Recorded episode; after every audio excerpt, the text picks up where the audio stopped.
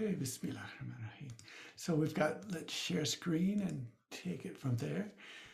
So we'll look at making holy, Alif Lam Mim, and Salma's house. And uh, if Baki, if you could lead us in Fatiha. Alhamdulillah.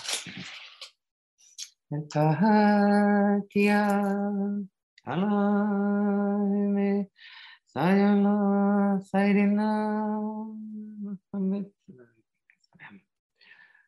أعوذ بالله من الشيطان الرجيم. بسم الله الرحمن الرحيم. الحمد لله رب العالمين. الرحمن الرحيم. مالك يوم الدين.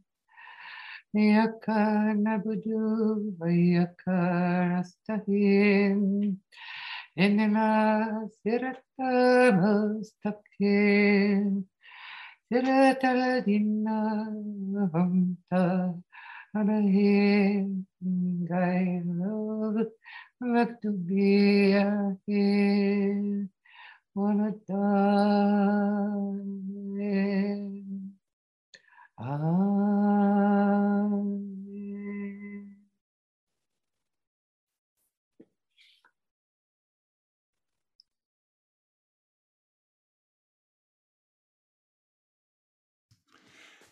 today be watching for this triptych, the one, two, three, or the one, three, two. Uh, we'll be looking at that. Um, one of the things that Ibn Arabi does with the, the night prayers, as he explains, Allah comes down in the third part of the, third remaining part of the night, and Allah says that I will teach you what I meant by this or that verse, or this or that hadith. And so this teaching is a divine commentary. And Ibn Arabi uses that a lot inside the Futuhat. Um, and right now, um, opening up or expanding the Hadith Qudsi, this one clause is actually has a number of clauses inside of it. And so the divine commentary of I am a treasure is I am a treasure concealed inside a treasure chest, lodged inside your chest. So if you look at this first triptych that we have, treasure, treasure chest, in your chest. So it's actually treasure in your chest, in a treasure chest. So we'll be looking at these, this three, that we'll be seeing this three as we go. And so let's hear the, uh, the poem right now. Thanks.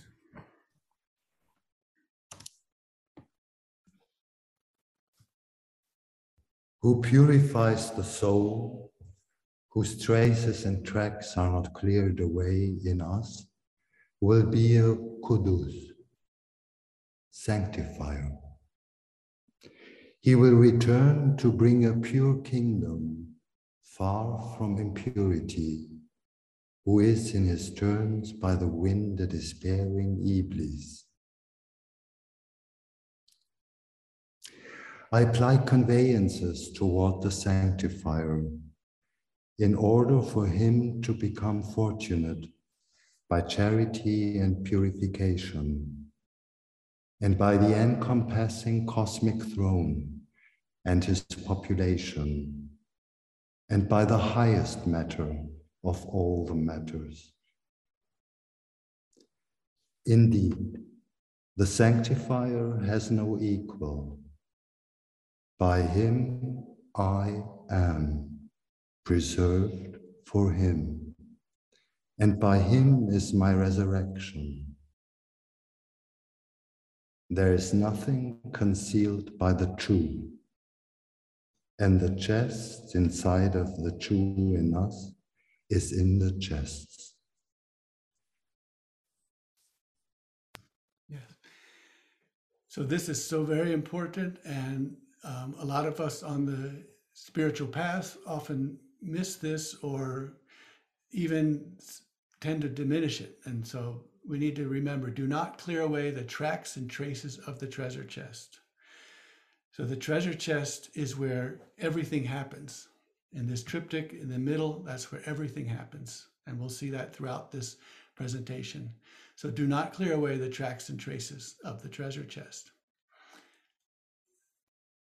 And so nothing is concealed by the true. So the true is not concealed because the, conce- the true is in this complete triptych there in the middle. So that's what, why we do not try to clear away the tracks and traces, the imperfections or the details of this treasure chest. And uh, last night in the dhikr, uh, Sheikh Afaria was telling us about so much that we can understand is that concealing of the divine origin of humanity. And so it's for us here today, you all and me, to understand that the human being uh, has divine origin and that we don't diminish that. Because if we diminish the human being, we diminish the divine. So that's keep this in mind as we go throughout this talk today. So the triptychs is about Alif Lam Mim is one of the many ways of saying it. Ibn Arabi has a number of ways of looking at all of all of these threes. One of them is Alif Lam Mim. So let's look at that now. After this is clarified, he says, confirm that the Aleph is the substantive that, who, of the sentence, that is her name. And the Lam is the that, that is exactly the adjective, so who she is. And the Mim is exactly that verb, what she does. Their mystery that is hidden is the sight of their being. So the Aleph is the, the Zat is her name. And then all the way over here, the, the then next is the Lam is the Zat of the adjective, what she does. And then over way over here is the Mim of what she does, uh, of who she is and what she does. And then in this middle is where being is. So wujud, being is in this middle. And this is the way it is for the Holy Spirit. So Quds, so Qudus and Quds. One time, this Holy Spirit shines radiantly in Tajalli in the image of Dihya, who was the most handsome uh, man of the time among the Arabs, or another. And he, the Holy Spirit, Gabriel, Jibril, radiated brilliantly in Tajalli and filled the horizon. So the wings filling the horizon. And he radiated brilliantly in the image of a speck on the mirror, which is a moment in the Jummah, the day of gathering. And the images variegated over him. So here he was, and the images came over him, or he variegated in the images, or he's variegating in these images.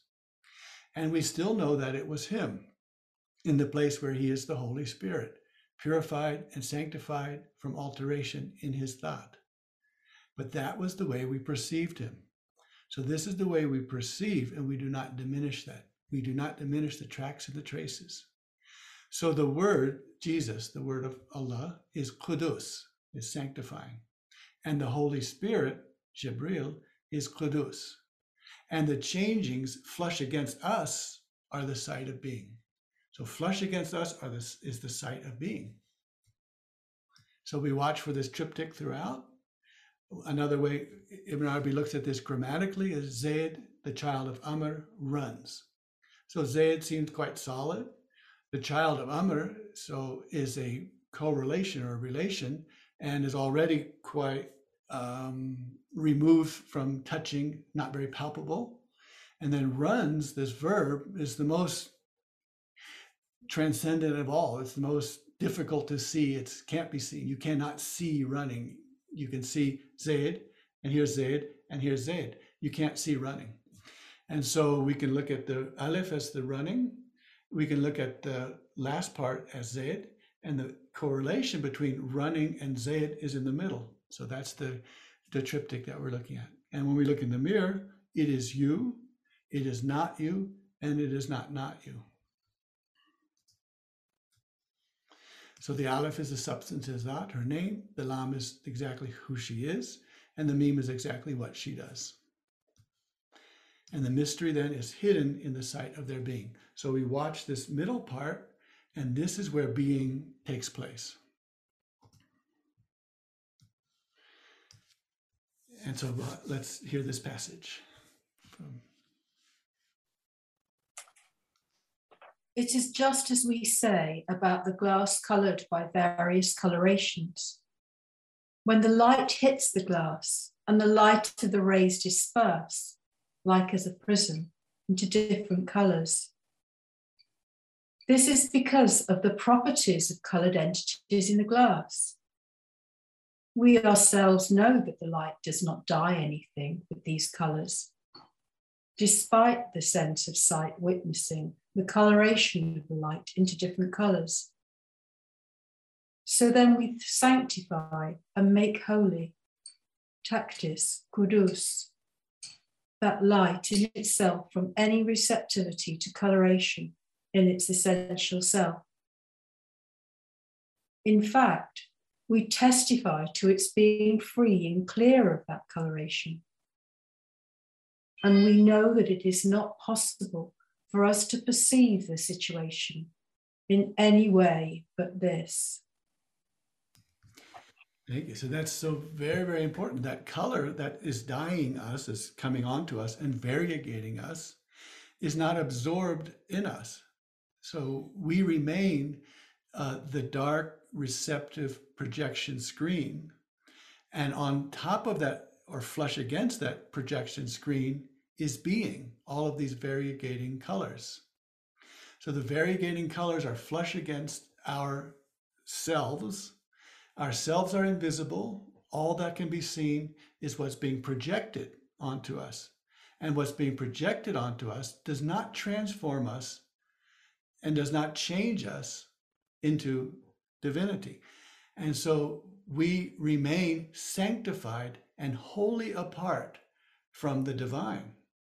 And that's necessary for us to be the place where the projection screen is placed over us and flush against this projection screen is the variegating colors of being. So this all takes, a, we're kind of moving towards this place. And now the triptych again.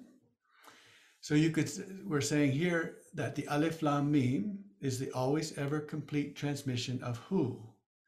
So let's look at how all of this works. We're looking at now the senses.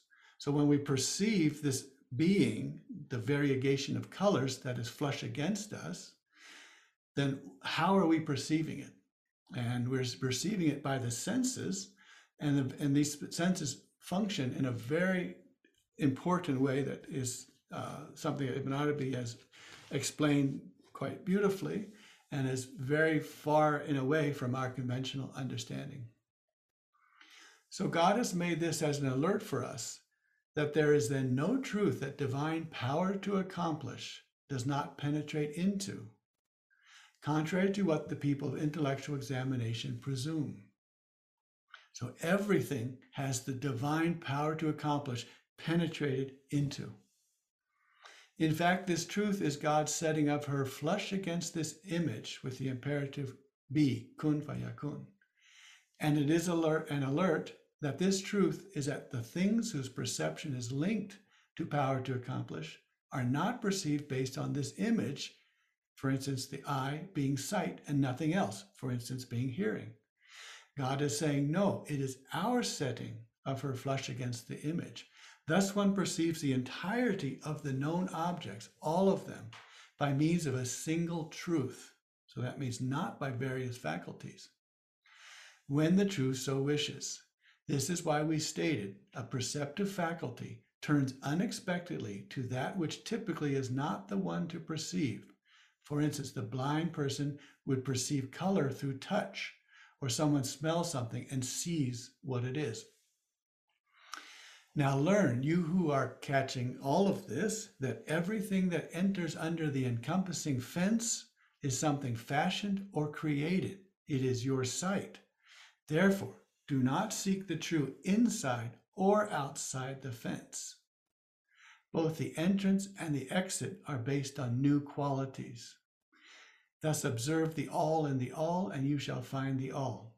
So when we look at this triptych right here, the sides are the entrance and the exit, and those sides are new.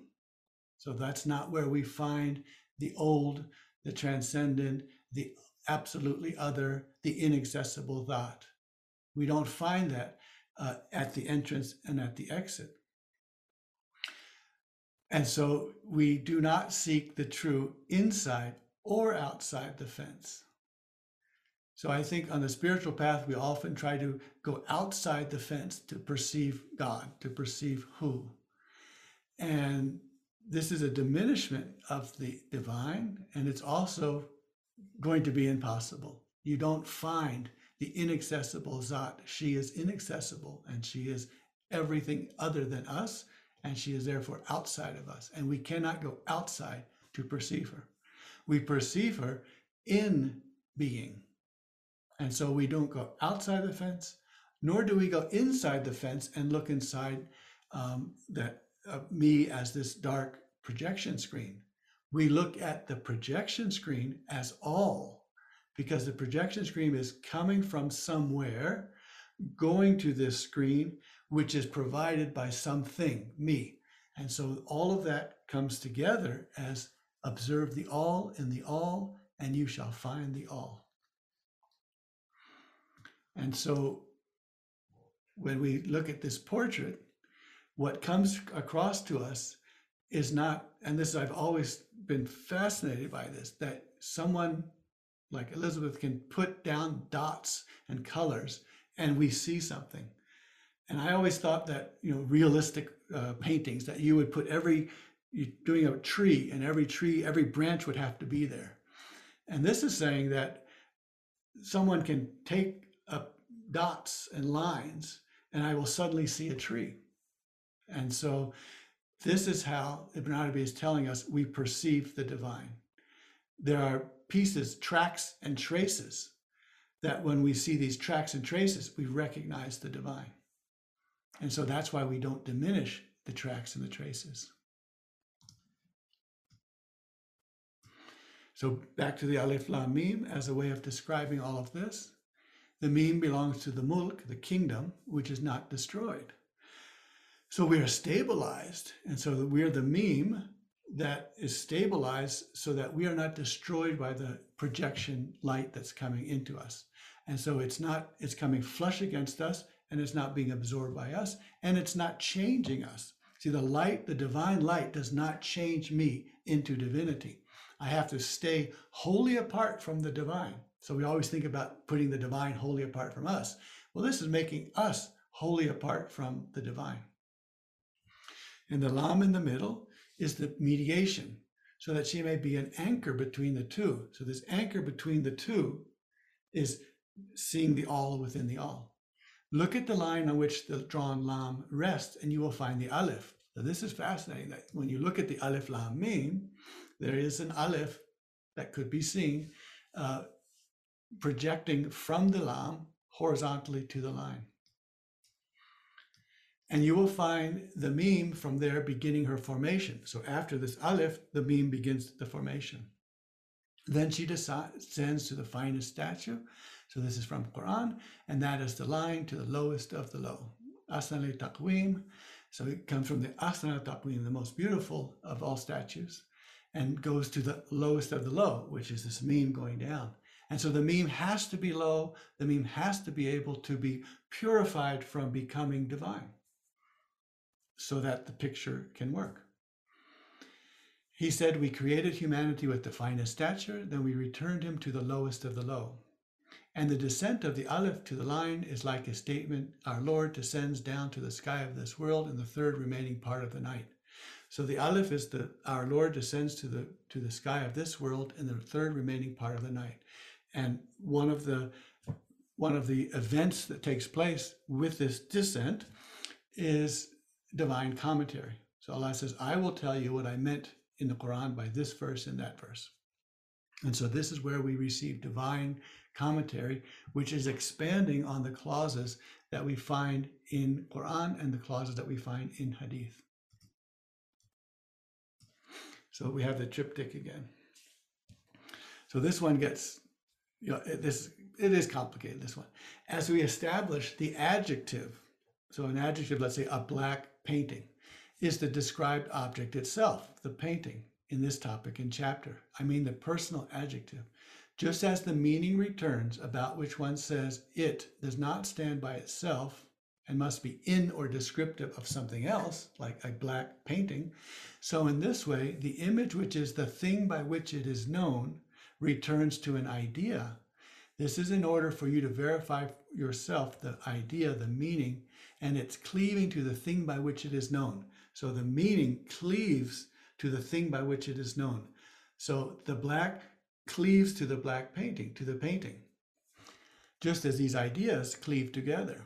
Thus, there begins to be, based on their cleaving together, a Zat standing up by herself, a black painting. You say about her, a body, a man, a horse, a plant. So understand. So they adhere, the meaning adheres. Now, the possessor of knowledge of taste begins to taste, and the possessor of knowledge of smell to smell. And the re- meaning of this is that one does to something else what the taste does if one is a possessor of tasting, or what the smell does if one is a possessor of smelling. Thus, the something has been glued and made to adhere virtually to its meaning, and it begins to become in itself a meaning by which the perceiver of the things perceives, just as the viewer looking at the mirror perceives things which are not perceived in this state, only in the mirror. So you can see, you can look at a mirror and you can see someone behind you or to the left or right. The teacher Abu Madian, let me push this over here. The teacher Abu Madian had a child from a black woman, and Abu Madian was a possessor of sight. So this child, he was a child of seven years, would look out and say, I see on the sea in such and such a place a boat, and such and such has happened there. Then, after some days, this boat would arrive in Bajaya, Algeria, and the city, the city this child was in, the matter turning out to be just as the child had said. So they would ask the child, How do you see? And he would say, With my eye. Then he would say, No, rather I see with my heart. And then he would say, No, rather I see by my Father. When he is present and I look at him, I see this that was reported to you. And when he is absent from me, I do not see any of it. And here will this this Ilahi will lead us into our, our next places. Allahu Allah, Allahu Allah, Allahu Allah, Allahu Allah. Has my life been lost? Have I been destroyed? Have I lost my mind? Am I mad with love? Am I flame or moth? Am I goal or path? Am I naked truth? Am I all alone? Allahu Allah, Allahu Allah, Allahu Allah, Allahu Allah. Nur sings, Dervish circle sings, all creation sings. Ashki is in love, bow is drawn with love, archer sights with love, target waits with love, arrow flies with love. Allahu Allah, Allahu Allah, Allahu Allah, Allahu Allah. Medina bears the rose, the fragrance of the rose. Medina bears the tomb, the tomb is full of light. My mind is full of light. My heart is full of light. My soul is full of light. My limbs are full of light. Allahu Allah, Allahu Allah, Allahu Allah, Allahu Allah. Beautiful. So, so we're looking at these three. We're looking at treasure, treasure chest, and chest. So we go inside to look for the treasure chest, and we look for the variegating colors of the treasure chest. And that is how we perceive the who. That is how we perceive essence, not perceiving essence or seeing essence, but seeing the treasure chest in which concealed is who. And so I think uh, Omar will take all of this. Um, here we go.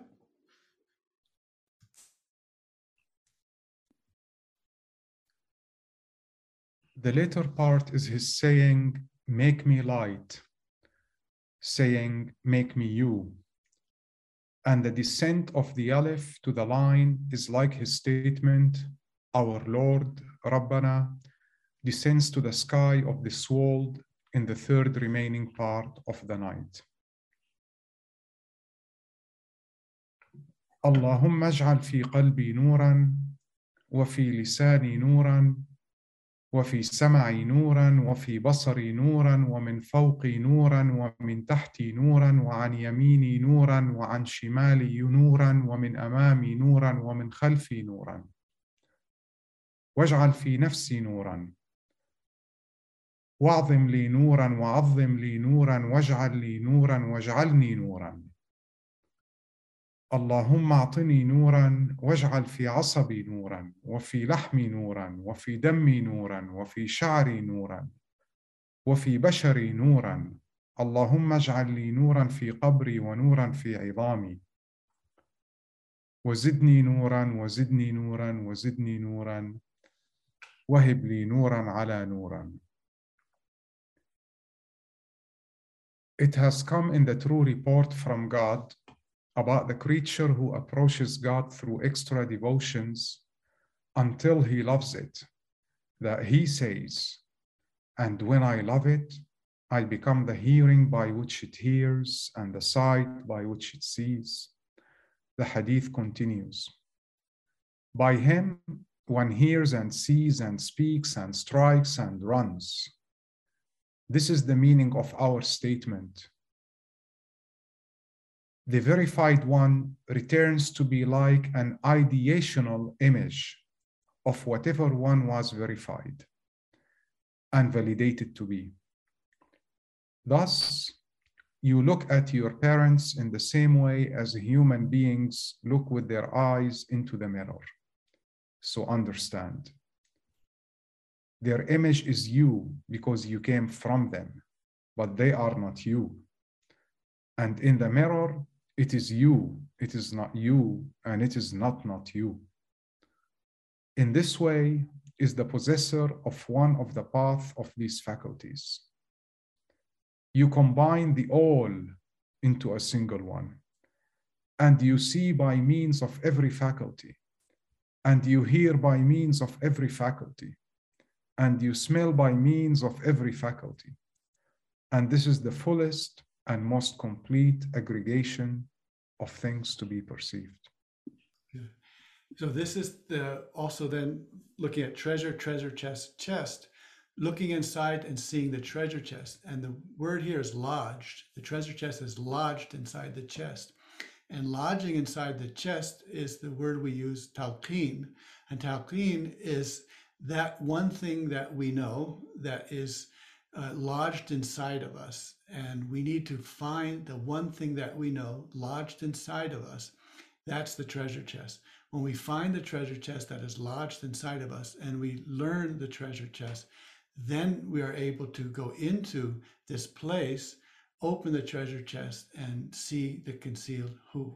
And so this is why we have uh, uh, Isa salam, Jesus, and Muhammad sallallahu alaihi wasallam saying, "I do not know what is in yourself," meaning yours, meaning inside my chest, which is your chest, which is yourself. I do not know what is inside of you. So we say with adab, I don't know what is inside yourself, yourself, which is lodged inside of me in this treasure chest. And I'm going to take this too.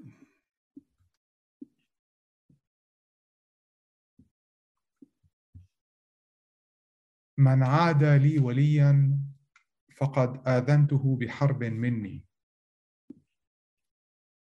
وما تقرب لي عبدي بشيء أحب إلي مما افترضته عليه.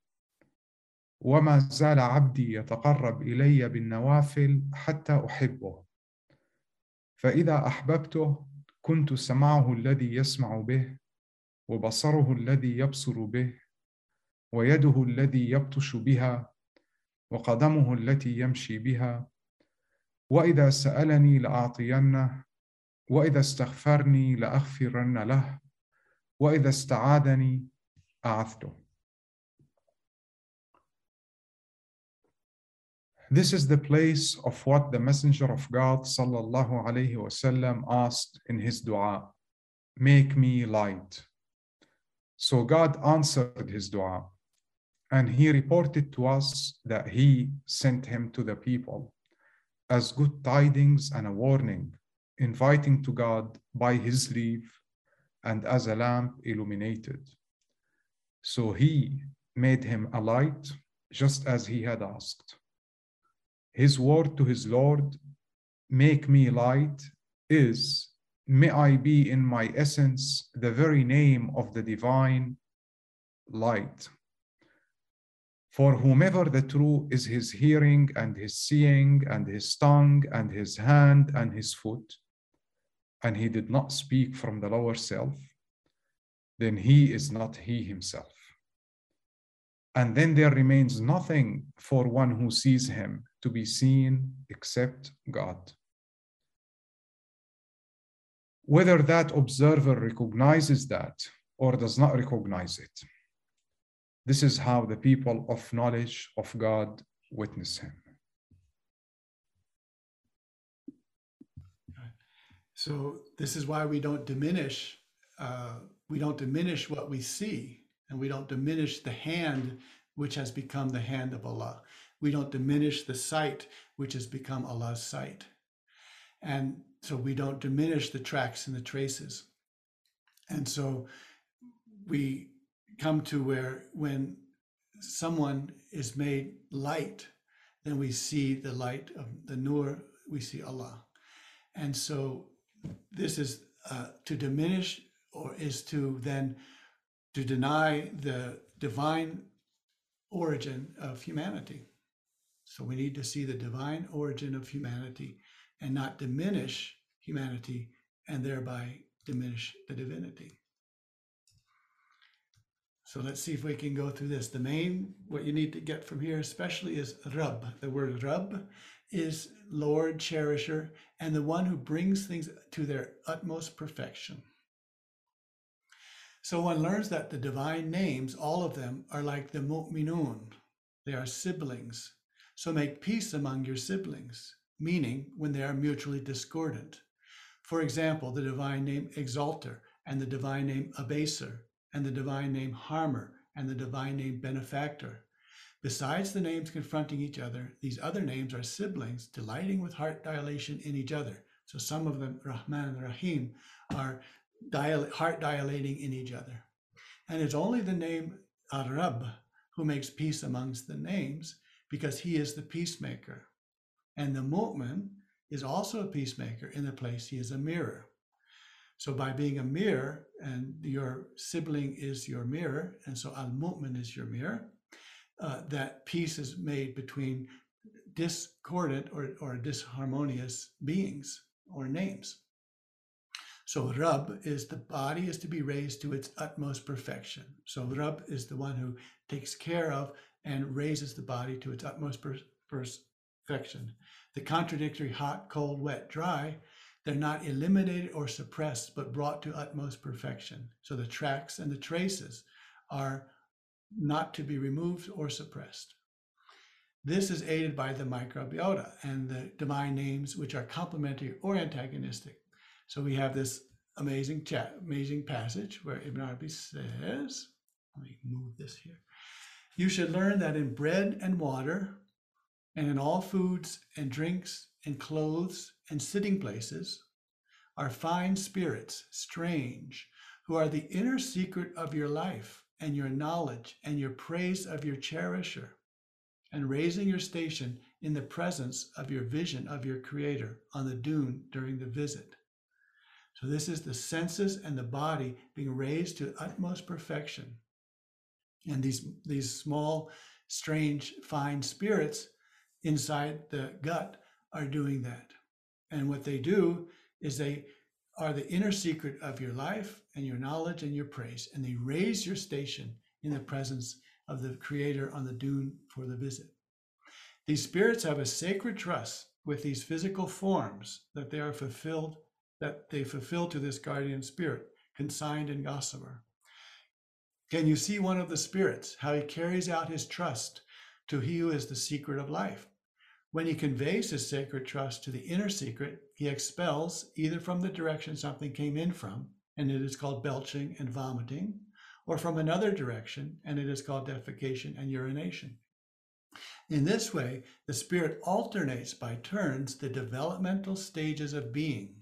He bears, he dresses, he turns with the spin of the sphere like the water wheel, as long as God wishes, the all knowing, the all determining.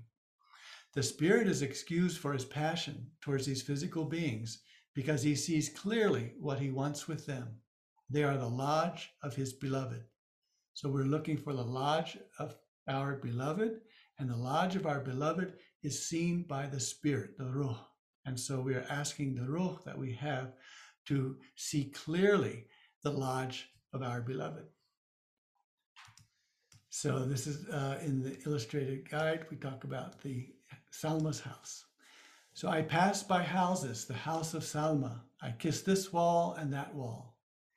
It is not love of houses that has made off with my heart. It is love for the one who lives in that house.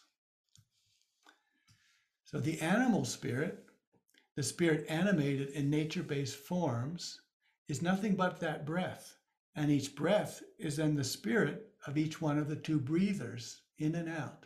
And by the spirit, the one who kisses him revives him during the moment of sighing, respiration, and kissing.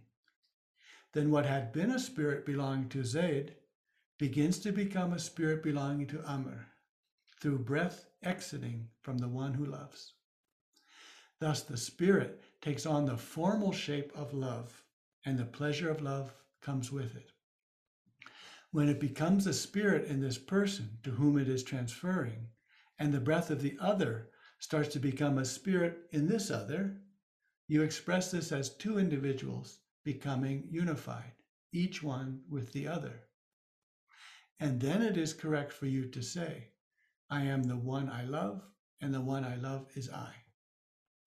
This is the utmost endpoint of spirit based love in the nature based form. It is the statement in the poem in the first part of the chapter on love in the openings revealed in Mecca spirit to spirit, body to body, prone. And if we open up the divine commentary, and this we say this was adab, if we and the utmost endpoint of divine love is when Allah loves in nature based forms. So when Allah loves in nature based form, this is the utmost endpoint of divine love.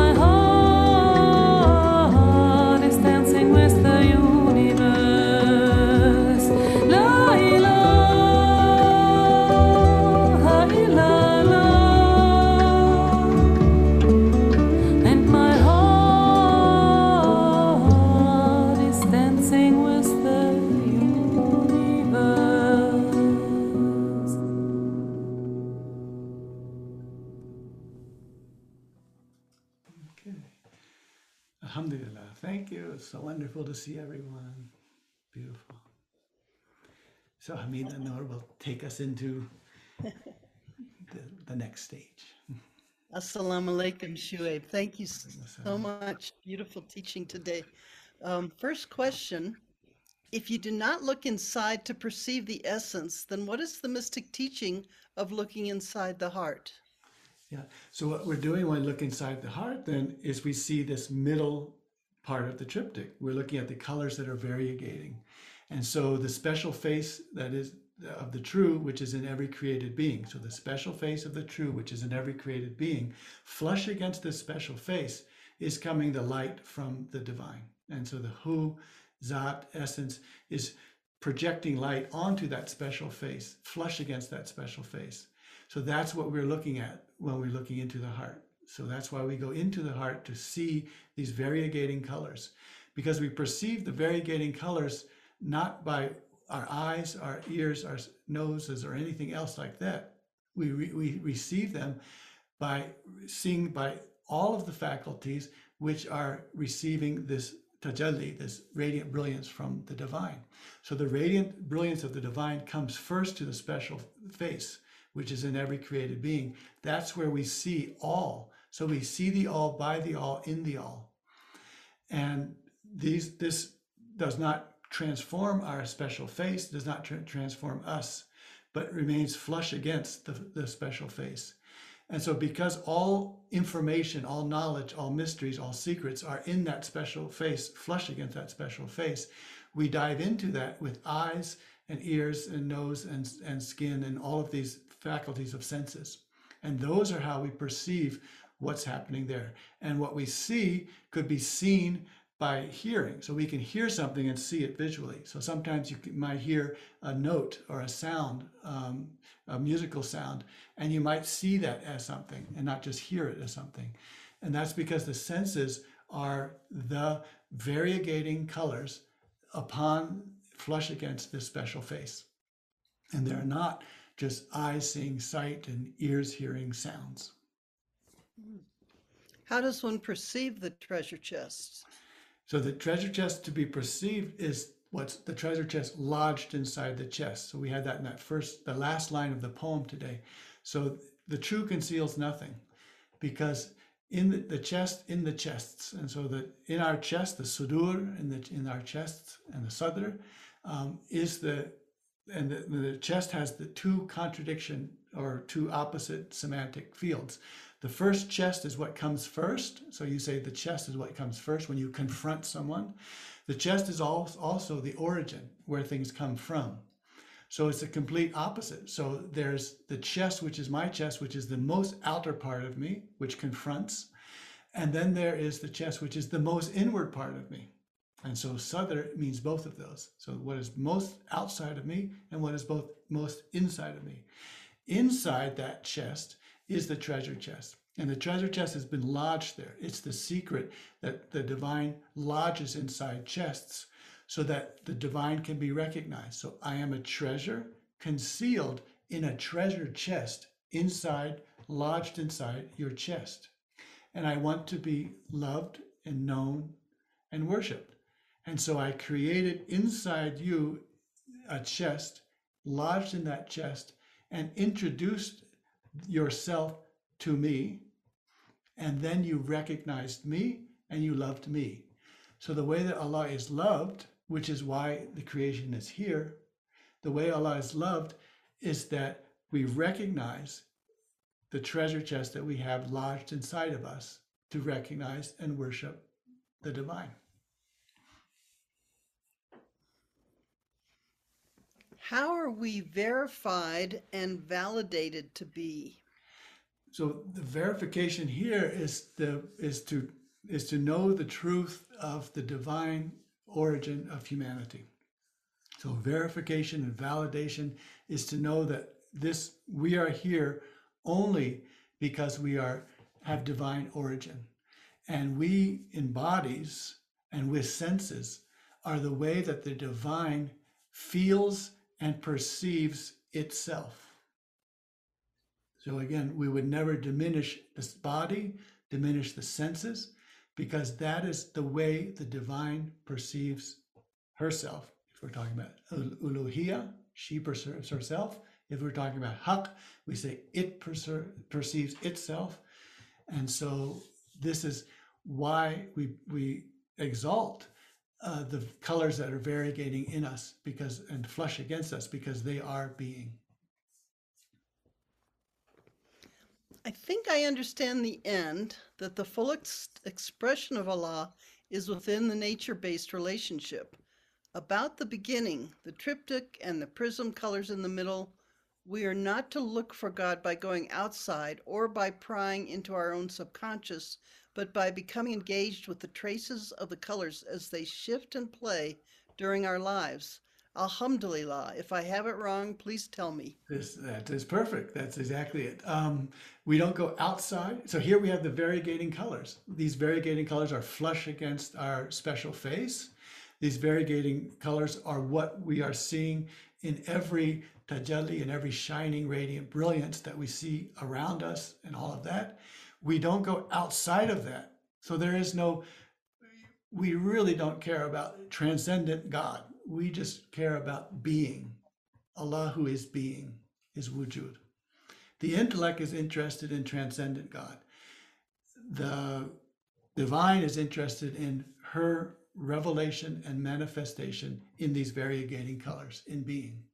So we don't go outside of the, the colors of being, and we don't go inside me as the projection screen. So the projection screen is not that interesting. The projection screen is dark, it's only there to reflect light, to have light come flush against it. So my being as a dark being is only there to be a projection for the divine colors. So I'm not that interesting. What happens when the projection screen hits me is not only interesting, it is everything. So when the divine light hits my projection, what is happening on the screen is everything. Hmm. Beautiful. Was Ibn Arabi tuning into the important function of the gut microbiome that has recently come to light in modern medical science? Or was he talking of something else on another level, or both? Both because Arabi is that's the beauty of the, I love this passage because it's so physical and messy and where else are you going to hear defecation and urination in a spiritual book? So it's very nice and messy. Uh, what's happening is it and it's on both levels because it's saying that within the senses the senses are everything. These colors that are variegating in us are everything and so that is the divine that is being. And is and, and so when we look at it from what we know now and it's very recently very recently within a decade or so that people have talked about and studied this this gut biome this this microbiota and all of that. Um, and and there and when they come from the materialist or scientific point of view the idea is that if you have a healthy gut bacteria, then your physical health is good and your emotional health is good. Mental and emotional health is good.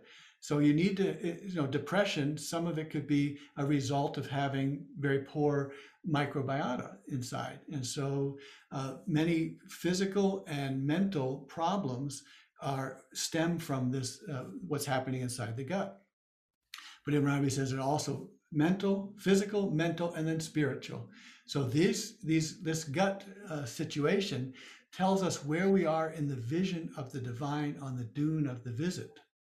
So that's uh, so it goes physical, mental, and spiritual. And so he's looking at all of these, and and so what that is is that we raise ourselves to our utmost perfection. So the the gut bacteria has an amanat to us as a sacred trust to us and so that's why we don't want to kill them with antibiotics until, unless we have to, and then we come back and try to restore our sacred trust in these beings that are helping us. And what they're doing is raising us to our utmost perfection. So they're making our bodies to have the harmonic harmony among contradictions, hot, cold, wet, dry. When all four of those contradictions are working together, then we have we've been raised to our utmost perfection. And then we're a body which is suited to be a body where Zed is breathing into Amr, Amr is breathing into Zed, and we don't know whose breath is whose. And at that point, we can say, I am the one I love, and the one I love is I. Could the first chest be given to contact, to communicate, instead of to confront, as it seems to be the first key that unlocks the key to the inner chest and to the treasure? Yeah. Oh yeah. Okay, that's nice. Yeah, and very good. Okay, that that helps. That so in other words, we look at this as as a twofold process. So the tajalli bounces against us and hits first what's on the outside.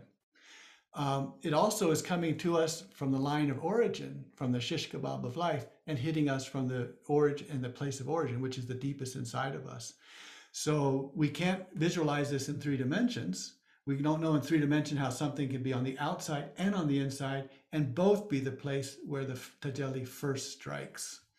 So uh, we, I think, in in our three dimensional world, in our three dimensional lives, we see this as something that's happening deep inside and something that's happening far outside.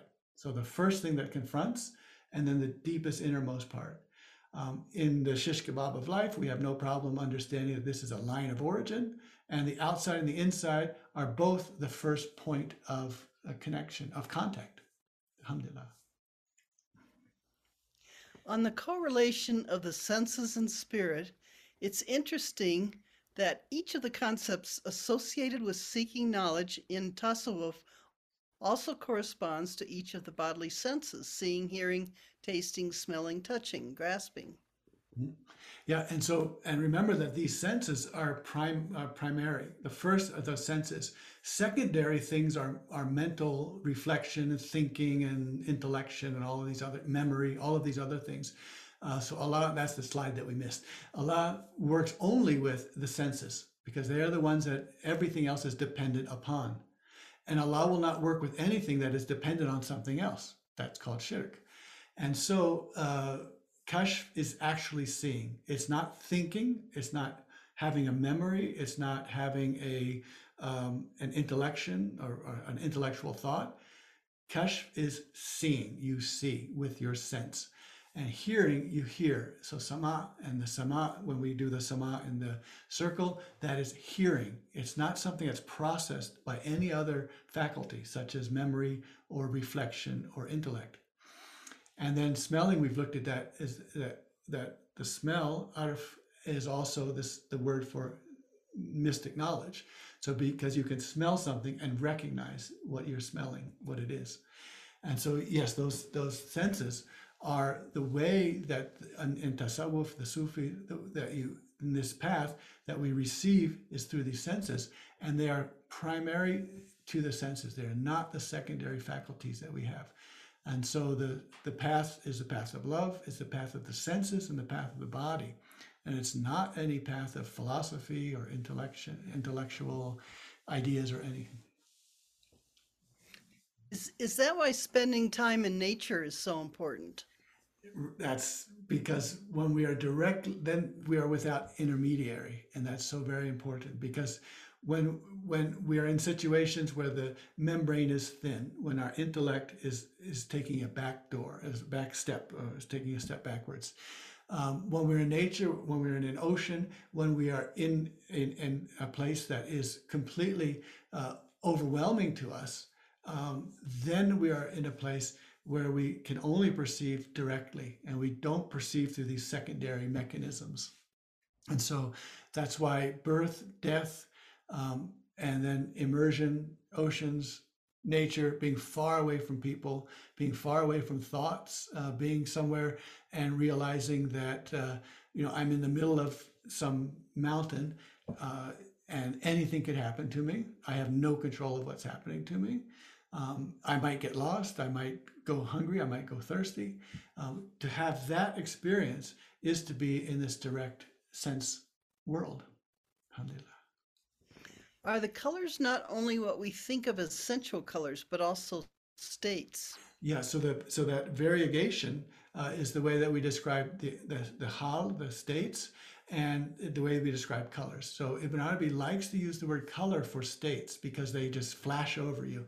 And by splashing and flashing over us, um, we begin to realize, well, so he saw states, which are emotions, he saw them as colors. And so um, and this is, and for us, it's important to use colors often because coloration uh, is something that is so helpful for us to quit looking at black and white. We look at colorations.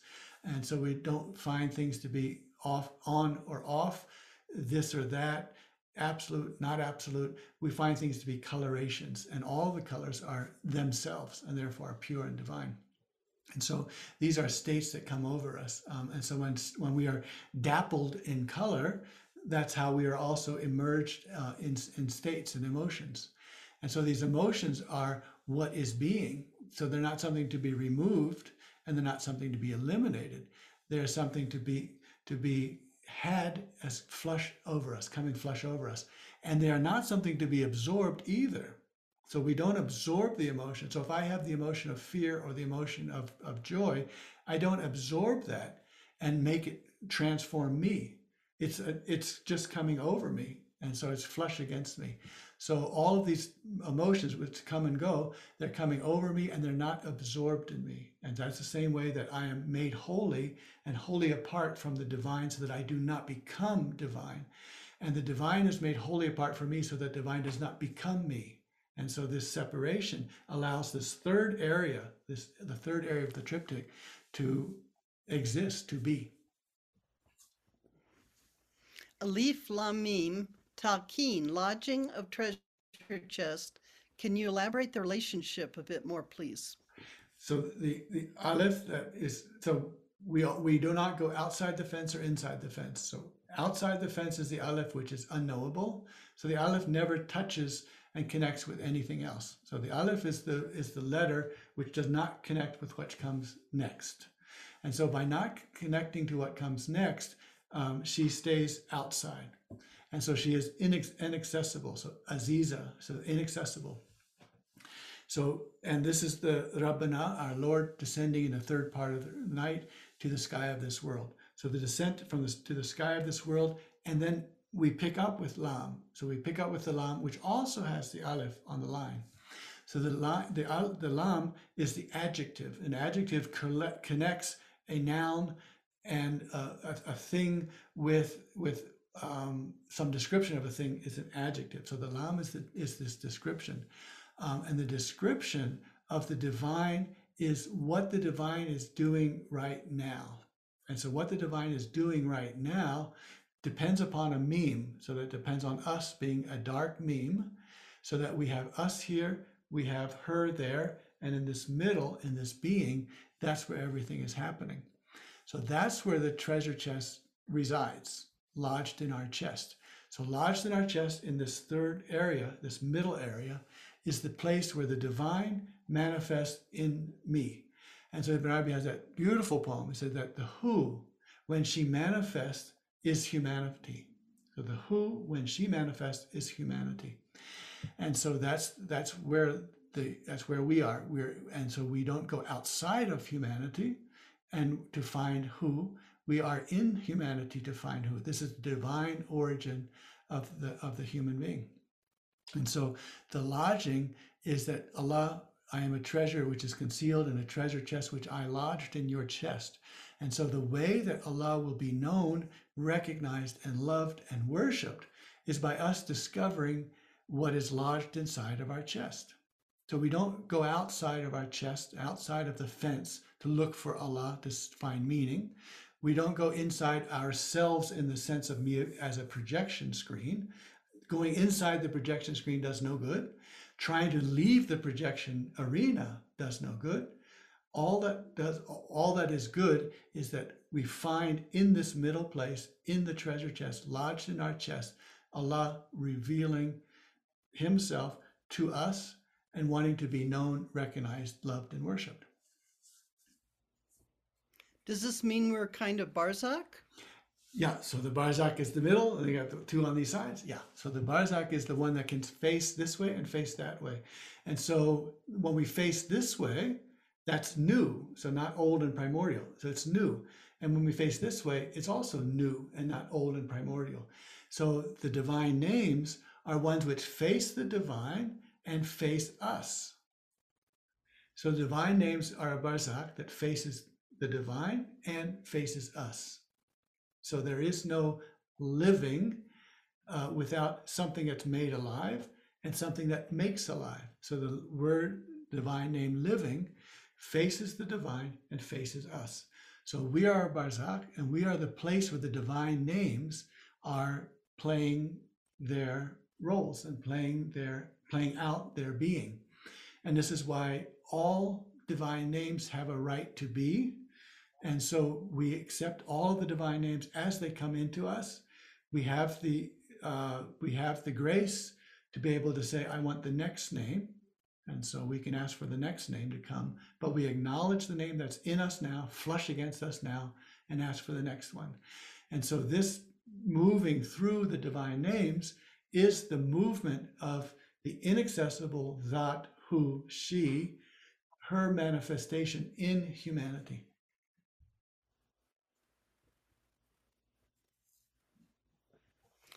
Alhamdulillah, Shuaib. We don't have any more questions right now. Um, uh, we might post how to uh, contribute to your work ongoingly. Um, I don't know, is Aisha here? yeah she's had trouble that she's had trouble getting on i think she's on her phone i think um, let me go ahead and write uh, i'll just write the the Yeah. email out um, Okay, or. Omar might contribute that. Um, okay good good good. Okay. That's So how to reach you And so directly. what was so inter- this last uh, beautiful comment. One of the things that we that's so interesting about Ibn Arabi, he's always switching genders left and right, and that's a wonderful thing to keep us going. Uh, so we talk about she, he, and then because we have in English a neuter, we talk about it. And so Haqq, uh, uh, when I get to Haqq in Ibn Arabi, uh, that's often it, capital I. Uh, when you have huiya and zat and hadrat and ilahi, all of these feminine nouns, then you say she with a capital S. Uh, when you have some of the divine names which are masculine, then you can say H, capital H with he.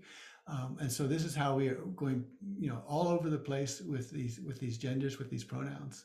And so um, and and so we we use them as as they're necessary and as and, and when they're necessary. Um, and that's why and when we're talking about love, uh, we're we're using the, the Arabi or this Arabic um, this this old Arabic way that uh, in a man writing poetry about a woman doesn't use the woman uh, her name doesn't doesn't reveal who the beloved is and all of that and that's why we have this beautiful Zayd and Amr and it's just a wonderful way of, of describing everything. And so we are to put in our own genders and our own selves when we read Zayd and Amr. And so that's uh, and it could be the same it could be different it could be this one and this one's the other and so on. Um, and so that's the the beauty of, of the, or this very gendered understanding that Ibn Arabi gives us and, and teaches us. Um, and so that's because we're all, we're then saying that in some sense the light is is it, um, and then in some sense the light is he, and in some senses the light is she. And so when that comes together in this middle place, this variegation, um, it comes together in in gendered form, in human form. So um, so we humans uh, have have these uh, have she, he, and it in us, and we are a complete cosmos. And so we have the she, he, and it. Um, and we are being raised to our utmost perfection by Rab. And so raised to our utmost perfection is to say the male part of me gets raised to its uh, his most utmost perfection. The female part of me gets raised to her utmost perfection. And then the neuter or the true of me gets raised to its highest perfection. So alhamdulillah. So yeah, I- yeah, please. Yeah, if if we talk about inside and outside, aren't we restricting la ilaha illallah? Um, yeah, so well, the, so the La ilaha illallah uh, for Ibn Arabi is generally um, something that the intellect has access to, and it's something it's it's a dividing, and it's uh, saying that there is no God but God. Um, it's a way of separating and dividing, and so it's a way of of saying not that, not that.